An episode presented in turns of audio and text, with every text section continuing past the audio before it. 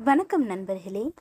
இனி தினமும் உலக பொதுமுறை நூலாக விளங்குகிற திருக்குறளை பற்றி தெரிஞ்சுக்க போகிறோம் தினமும் ஒரு குறளும் அதனுடைய விளக்கத்தையும் நான் தெளிவாக இனி சொல்ல போகிறேன் இன்னைக்கு திருக்குறளை பற்றிய ஒரு சிறு குறிப்பு கொடுக்குறேன். திருக்குறளில் மொத்தம் நூற்றி முப்பத்தி மூணு அதிகாரங்கள் இருக்குது அதில் ஆயிரத்தி முந்நூற்றி முப்பது குரட்பாட்கள் கொண்டுள்ளது. திருவிழா இயற்றிய திருக்குறளை பல பெயர்களில் அழைக்கிறாங்க. திருக்குறள் முப்பால் உத்தரவேதம் தெய்வ நூல் பொதுமறை பொய்யாமொழி வாயுரை வாழ்த்து தமிழ்மறை அப்படின்னு பல பெயர்கள் இந்த திருக்குறளுக்கு உண்டு.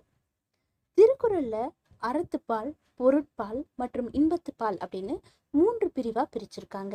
இத்தகைய சிறப்புமிக்க நூலான திருக்குறளையும் அதில் உள்ள குரல்களையும் அவற்றோட தெளிவான விளக்கங்களையும் இனி நம்ம தினமும் பார்க்க